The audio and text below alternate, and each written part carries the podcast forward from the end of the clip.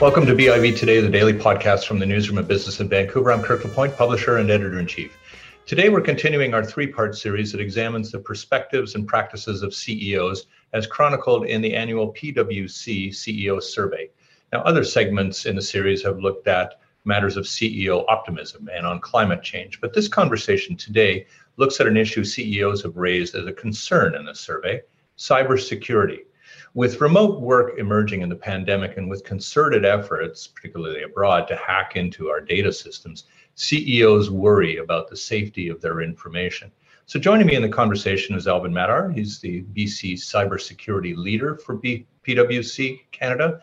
And Hamed Shahbazi is the CEO of Well Health, a primary healthcare provider based here in uh, Vancouver. Good to have you both with us. Thanks, Kirk. Nice to be here. Great to oh, Alvin, start me off though uh, about um, how the pandemic, in particular, has accelerated just just digital in general, and and uh, with the consequences, of course, for information.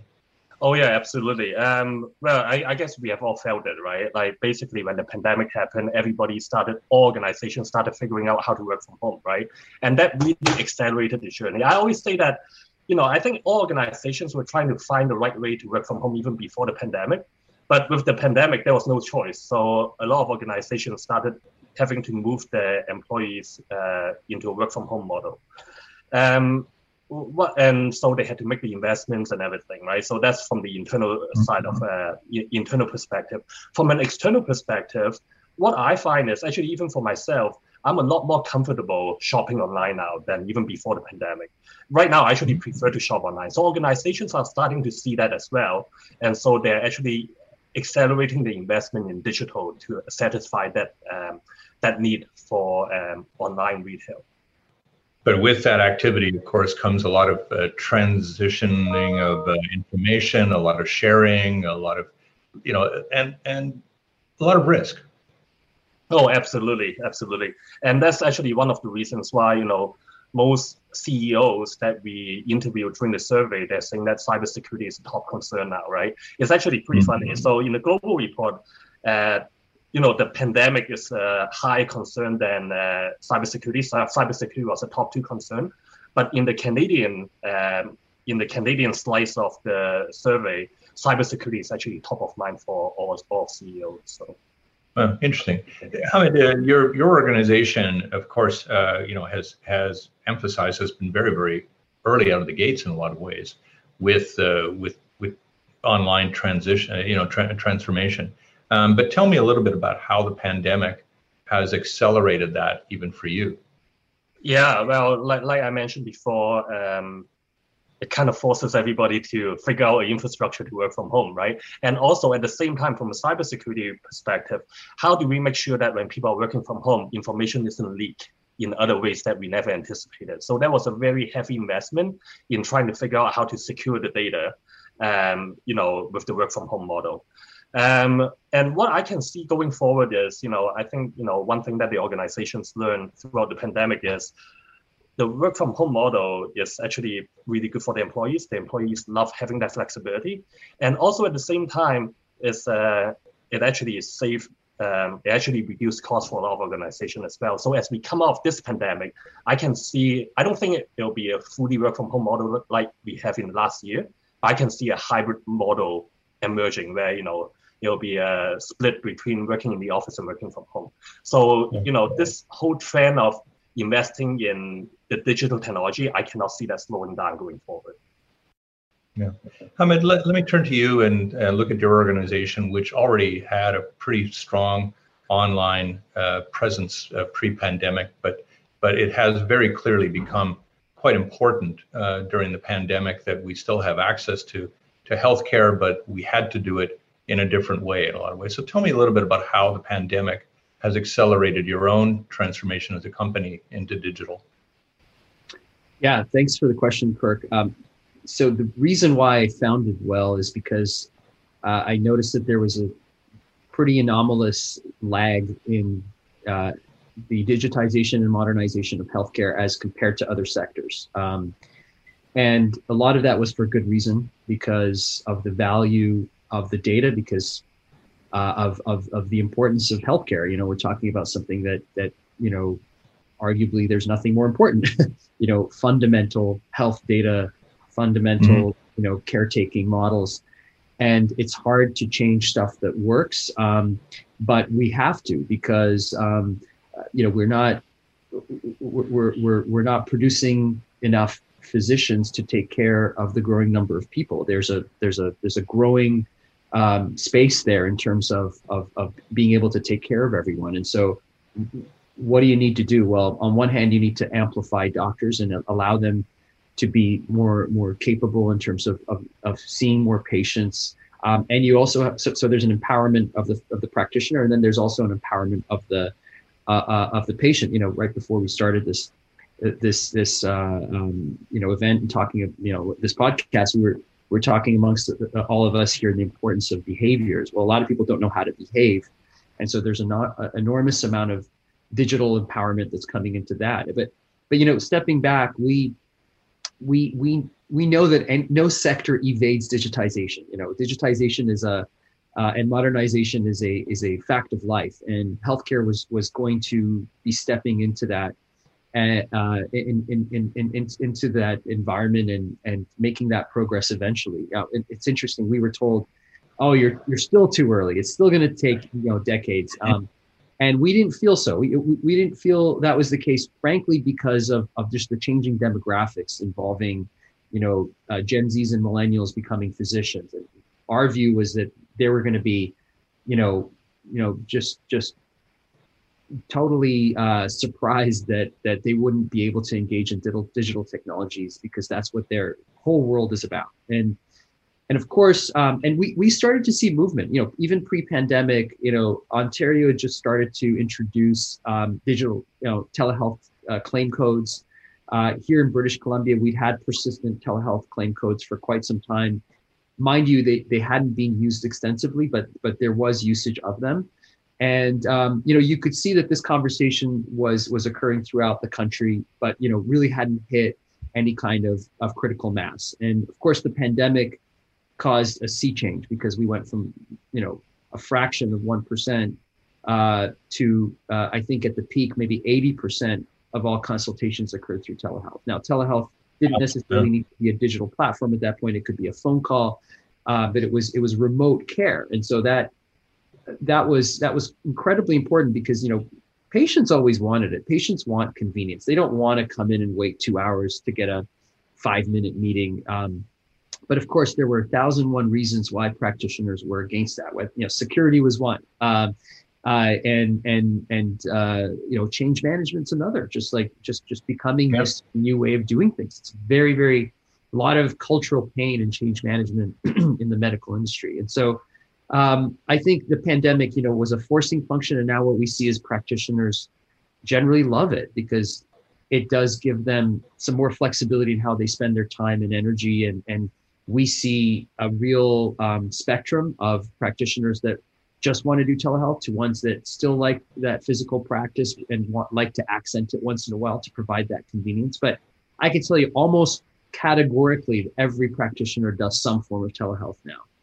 And yeah and and now they do it confidently because because you know so much effort and energy is being put into into protecting that data I mean, you talk about the change management issues, and of course, that's there with pretty well anybody that has had to uh, convert in a lot of ways to doing things in two dimensions, the way we're doing them right now. Um, but uh, what one of the key challenges you have is that you're you're sitting on top of a lot of information, and that information people have a bit of a weird paradox about it. I mean, they they want their pharmacy to know what their doctor knows, to know what their specialist knows, to have access to an X-ray, to have like they want all that commingled, and yet they fear for their lives about the information getting in the wrong hands. So tell me a little bit about that challenge that you've had to basically uh, uh, confront, which is the concern that people have about about the basic security of this data. Yeah, I mean, I think I think it's it's security and privacy. I think it's um, I think it's a it's a dual mode concern. It's it, on one hand, it's you know, our is my is my clinic owner, is my doctor, is is are are the people in charge of this data in terms of custodians of this data, keeping it safe. So that's that's mm. that, and and we've seen so many examples of corporations not spending enough, and and uh, as a result, there being some kind of breach and some kind of you know um, you know uh, leakage of that information, and and that causes pain.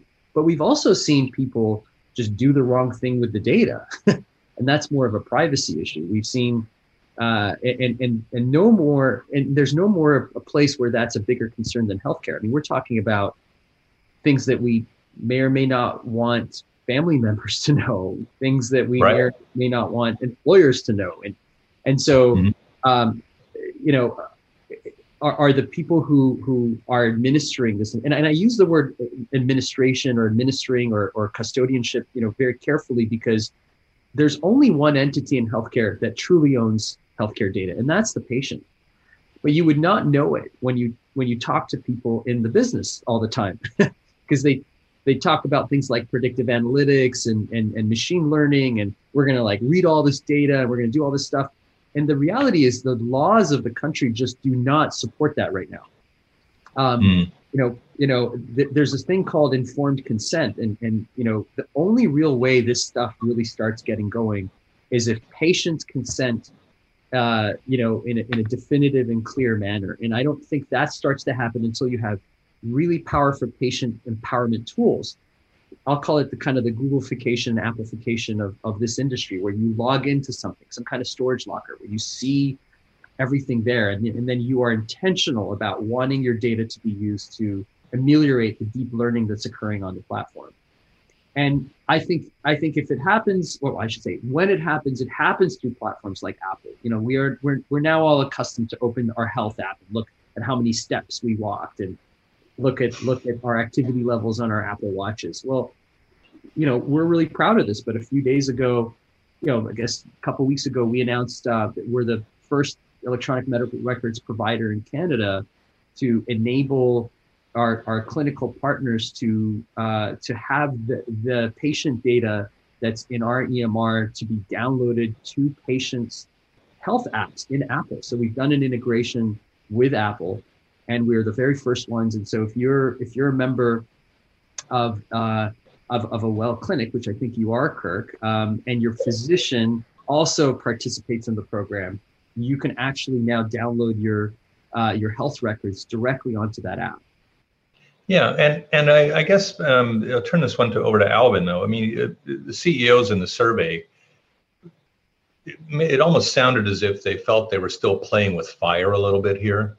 That you know that in a lot of ways they they are technologically savvy, they understand the capabilities, and they're worried that perhaps they they you know it, it overreaches, that it determines their behavior in a lot of ways. And they want they want that stability and security that comes with information. So so uh, how how serious in the survey alvin did you you conclude that ceos are now you know into into this space where they they recognize that the technological transformation is is with us. It's it in a lot of ways it's almost over in terms of any debate but how to use it is is still very much a matter of debate yeah, yeah. Um, and actually, that's a very interesting finding in the survey. That actually surprised me as well. So basically, you know, in terms of the top threat, like I mentioned, cybersecurity is top threat, right? And 79% of the CEOs that we interviewed said that cybersecurity is the top threat. However, if you look at like what they're doing tactically, it doesn't really correlate because only 56% said that um, this cybersecurity program is factored into their risk management program. And then only 71% uh, mentioned that they will be increasing their investment in the cybersecurity area in the next three years. So as you can mm-hmm. see, it doesn't have a direct correlation there, um, which is at first it jumped out at me because you know it's kind of surprising because if you think that 79% of the people think it's a top concern, 79% of the people will actually spend money on cybersecurity to improve their posture.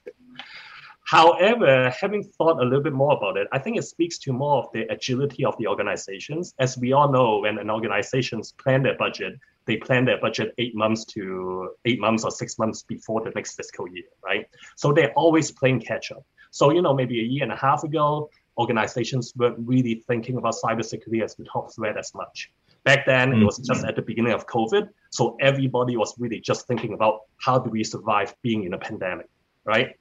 Uh, but now, uh, and so I can definitely see that the cybersecurity investment, um, if we ask the same question next year, that percentage is going to go up.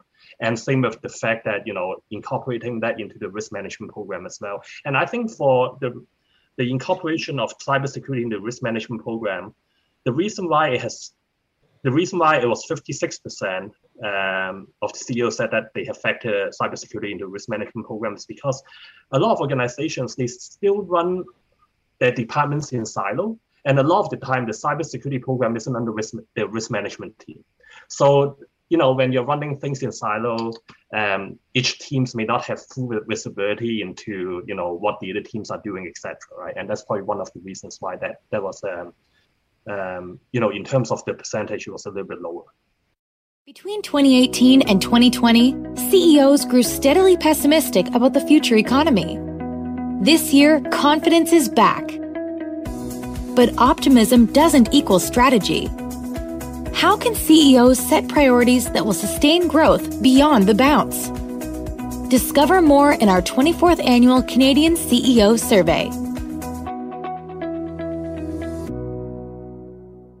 Yeah. So, so Hamed, uh, then um, what kind of priority uh, you, uh, do you have to put on um, security of this information in order, do you think, in order to, to accelerate even um, the digitization that you've got of your operation and concurrently um, the reputational issues that come with uh, building that trust um, among not only the professionals that use it, but obviously the consumers. Yeah, yeah. So I think you know a couple of things. One is I think organizations will have to become even more agile going forward, right? Like you know the the traditional way of like budgeting like six to eight months before the fiscal year, that may have to switch a little bit just because things are moving so fast, right? I think Hamed said said it earlier. Like even their industry they're moving so fast. Uh, and then, you know, once a pandemic hit, it forces everybody's hands to move even faster. So I think, you know, like in terms of budgeting, uh, figuring out investments, organization has to be more uh, more agile. The, the other thing is, you know, in terms of trust and reputations, a couple of things, right? One is I think every time we open the news, we see a cybersecurity breach, right? The latest one that we saw that was big was the Colonial Pipeline down in the U.S., which actually disrupted half of the U.S. from a, um, you know, um, oil and gas perspective, right? And and you know that does erode trust. And so I think organizations, there's two perspectives. One is the customer facing stuff. If an organization gets breached and their customer data is leaked out to the public, you know, their online presence, their online retail presence is going to go down significantly. Like I would not want to deal with an organization that doesn't take care of my data, right? Uh, from yeah. an internal perspective, um, you know, like they have a lot of IPs, etc. And if that if that get breached and you know the IPs, the private information gets leaked out to the public, that does also affect their reputation, and also at the same time, it affects. Um, there will be a lot of associated costs with you know the incident response uh, areas. Sure. sure. So, so let me turn to Hamed in this one because you, you Hamed, your your organization uh, obviously uh, uh has, has digitized quite quite extensively.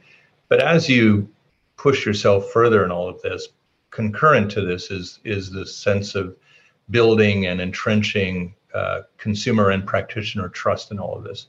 So, where do you put the the priority here, and and uh, how do you do it? And then and more more uh, specifically, how do you communicate that to the market so people feel quite safe in using something like Well Health? Well, I think very thoughtfully and very authentically, uh, and and and you have to you have to spend money. Um, you know, we made a decision after doing the analysis um, that that it, this was our by far our biggest risk.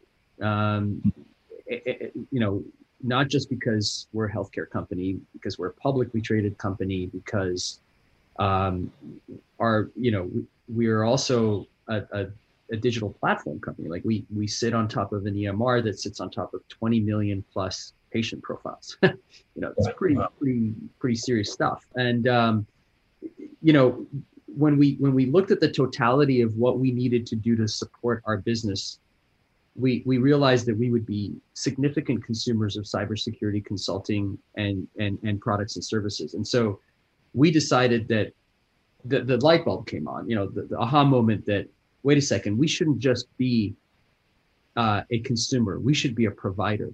You know, we we this is this is a this is a big deal. I mean, this is a lot of um, this is a lot of zeros. Uh, so so we we've now made it a, core of our business, a, a, cornerstone of our business. We we've acquired two cybersecurity businesses. We uh, created a business unit dedicated to security, and um, it's it's a multi-million dollar, you know, better than twenty million dollar uh, revenue business for us, quite profitable.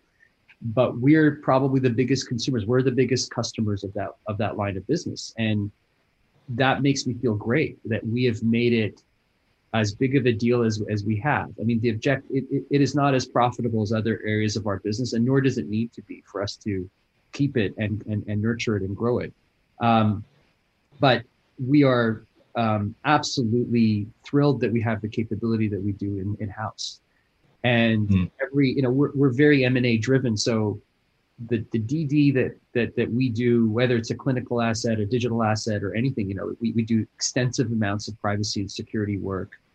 Um, and you know, I think the fear with cybersecurity is well placed. I mean, listen, it doesn't really like you could spend, you know, extensive amounts and people can still find a way to get in. You know, there's there's there's a lot of smart hackers, there's nation states, there's there's there's a lot of shenanigans out there. But I think, listen, I think if you, if you don't pay lip service to this, if you really take it seriously and you do the fundamentals, um, and and you, when I say the fundamentals, I mean you should understand what that means to your industry. I think it's highly contextually relevant, and and you you need to employ the, the right professionals because there's just no way the ordinary common folk can can understand this to the degree it needs to be understood. We, we're just live in a very different world now, and will increasingly do so. And it's not even just the concept of data protection. It's a it's a concept of, of, of social engineering. It's a concept of, you know, you know, people putting social pressure on your people to to leak data. There's there's there's all kinds of different things that are occurring out there on the fringes of cybersecurity that you, would be surprised if you sit some with down with someone like Alvin who could take you through the many different uh, perils.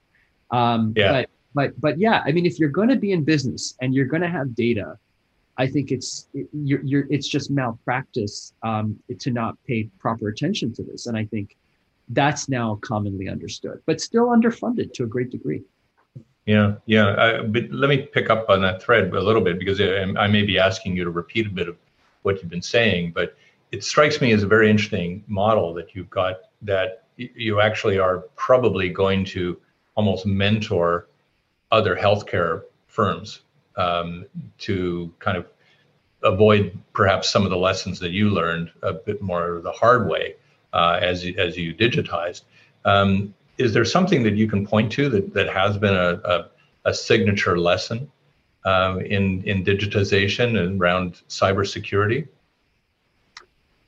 Well, um, I think I think that you know we we did look at. I mean, probably more on the privacy end. There was a privacy um, situation in, in Ontario where an EMR company um, that's a well-honed, like a very well-known EMR company, one of the largest in the country, went out and started, you know, anonymizing data and selling it to a pharmaceutical company, thinking, "Hey, we anonymized it. It's all great." Like, right. and then and then there was this uh, this article in the paper where the privacy commissioners investigated them, and and so in Canada, um, just simply anonymizing data and selling it is is is is not is not kosher, and and yeah. so um, having the um, um, you know a, a, fully understanding the laws of the land and being in full compliance and and again this comes back to the true ownership of the data i think is really really key um, and